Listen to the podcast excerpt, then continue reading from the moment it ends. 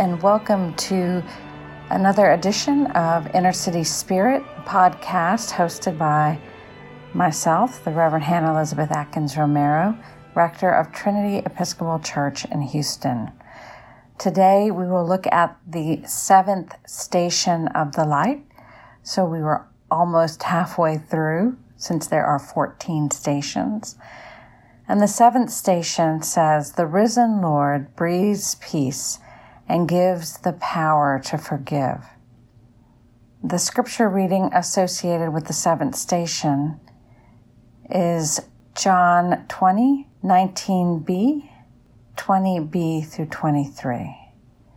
Jesus came and stood in their midst and said to them, Peace be with you. The disciples rejoiced when they saw the Lord. Jesus said to them again, Peace be with you. As the Father has sent me, so I send you. And when he had said this, he breathed on them and said to them, Receive the Holy Spirit.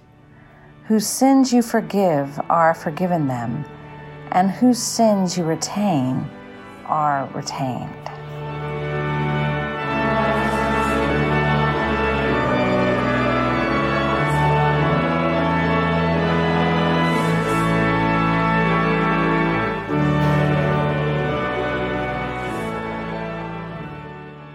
Justice, no peace is a chant that I've heard and participated in in vigils and rallies and marches this past couple of weeks to bring justice to those who have been killed at the hands of those who are supposed to serve and protect our police.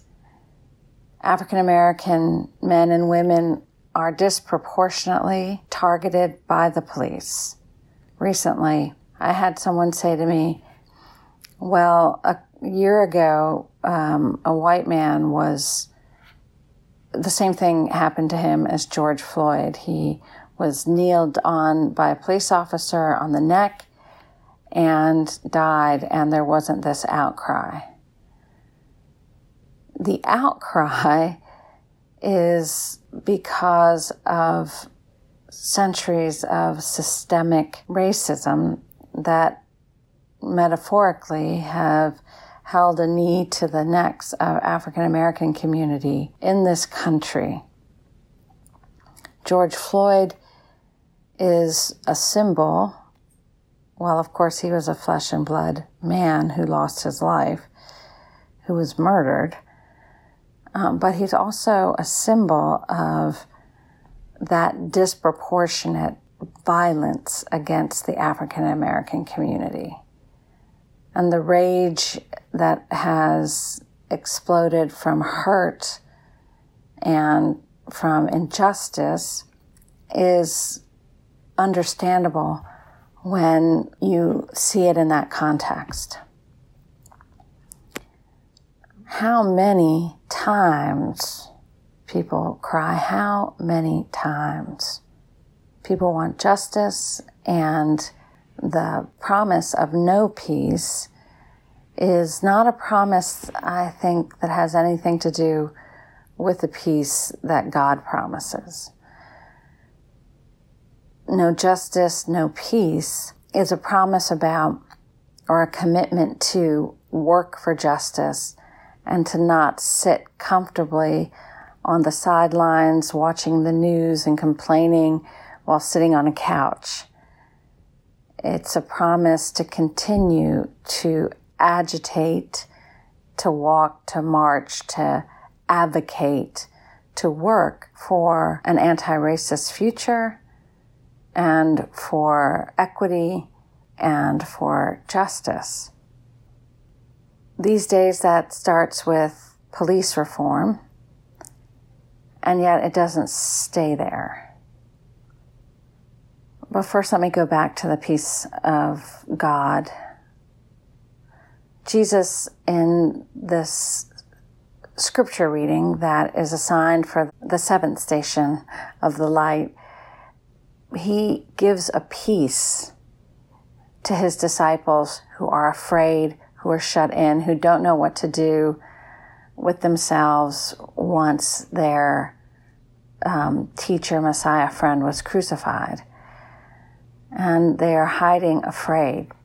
And the peace that Jesus comes to them to give them, the peace that he breathes into them as the Holy Spirit, is a peace that does several things. It gives you courage to stand for what you believe. May that be that you believe that Christ is our Savior, that the powers of death will not prevail over the power of God's love. Maybe it's courage just to take uh, the next day and to say, I will be present and I will not let the forces of hate and ugliness get the better of me. The peace which Jesus gives to his disciple is a peace not of comfortably sitting on your couch complaining about whatever's going on in the news. It's not a peace of apathy or staying out of the fray, as it were. It's a peace of mind, a peace of heart, a peace of spirit, a peace of soul, even a peace that leads you into witnessing for what is of God in this world, to witnessing to the love of Christ and the transformation, God's salvific work of transformation of the instruments of torture, as the cross was.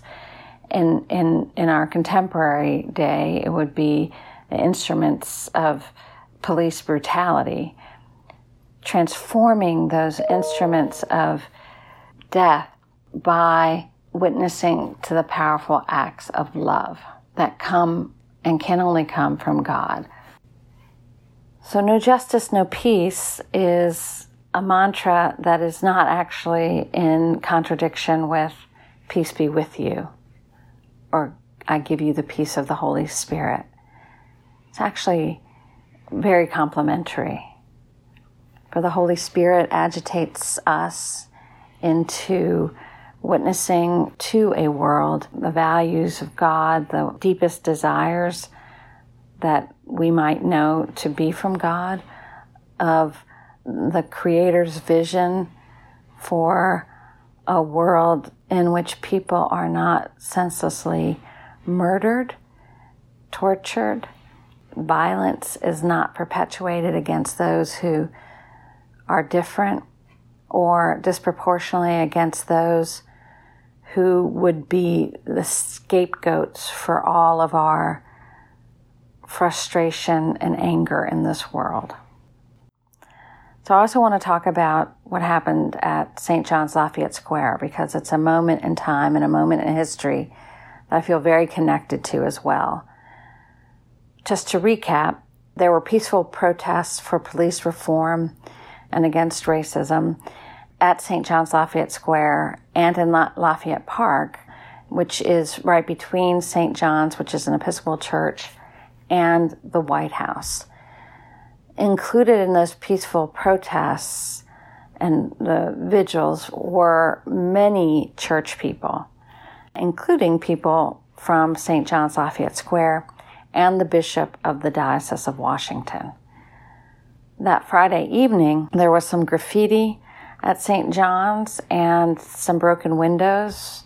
And so the windows were boarded up, but they continued to host in the plaza right in front of the church a place for respite from the um, vigil and protests, a place um, to get water, a place to get minor medical treatment, and just a place to rest. The religious and non religious folks who were um, protesting the killing of George Floyd and for police reform and for an anti a non racist future for African Americans and all of us in this country. The rector made a statement, which was very good. Um, Rob Fisher made a statement. And then the next day, there was a a fire. I believe I'm getting the sequence right in the nursery. And so all throughout the internet, people were claiming that the church was burning. And as of now, we don't know who started that fire, but it was contained. Again, the Bishop of the Diocese of Washington and the Rector of St. John's and many of the parishioners at St. John's said the focus needs to not be on our church building, although we treasure and love that historic church building, that little yellow church that was built so early on in the history of our country, designed by the architect Latrobe. Anyway, the good people of St. John's, including the rector and the bishop of the Diocese of Washington, said we should not draw the focus from the message of the protests and the vigils. We should not draw the focus from the cruelty of George Floyd's death, and we should not draw the focus from the work that needs to be done for justice and equity for African Americans in our country. They said it's awful, but the fire is contained, and a church building can be rebuilt, can be repaired, but George Floyd can never get his life back.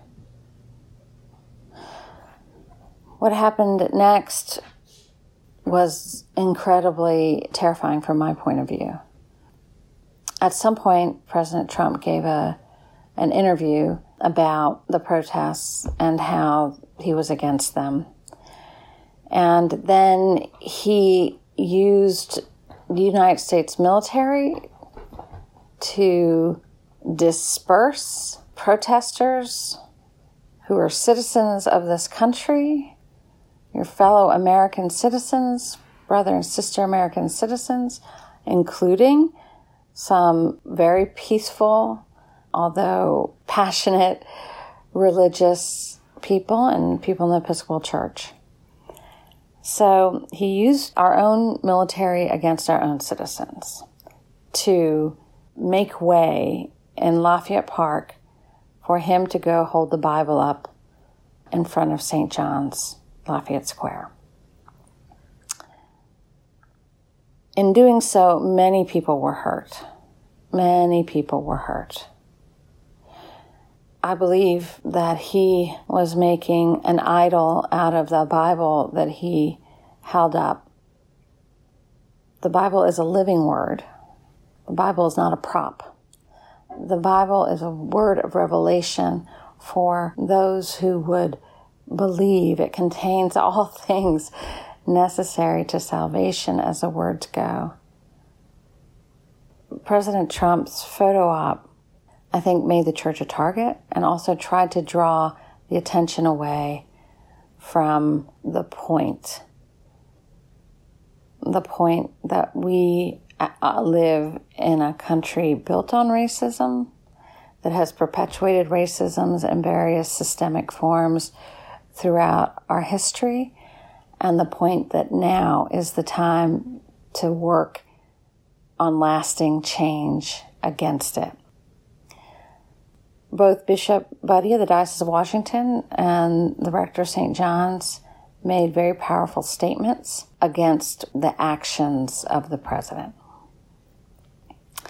And this week, they have a Black Lives Matter banner in front of this church that has always been committed to social justice and yet has um, done it in, in a very Washingtonian, um, nonpartisan way, having both people of the two major parties and people of no party and people of small parties as part of that congregation. So now there's a Black Lives Matter banner, and there is at the intersection there in front of the White House, the mayor made it Black Lives Matter Plaza and painted in huge letters on the street, on the boulevard there, Black Lives Matter. So I think these kind of statements are where I see the stations of the light, the light of God illuminating the struggles of our times. The emphasis will not be taken away from the sin, as Jim Wallis calls it, the original sin of racism or the horrific death of George Floyd by anybody who wants to try to distract us from that. The emphasis will continue to be on undoing, dismantling, truth telling, calling out, healing, dismantling the systems built on the sin of racism. And that's going to take a lifetime, folks. And we can't sit in rooms wait, waiting for others to do it or afraid. We have the peace that Christ gives us. We have the peace of the Holy Spirit. We have the peace of God, which passes all understanding in our hearts, minds, and souls, so that we may go and witness the love of God in this world, which includes all human beings, but especially those who have been brutalized by the sin of racism.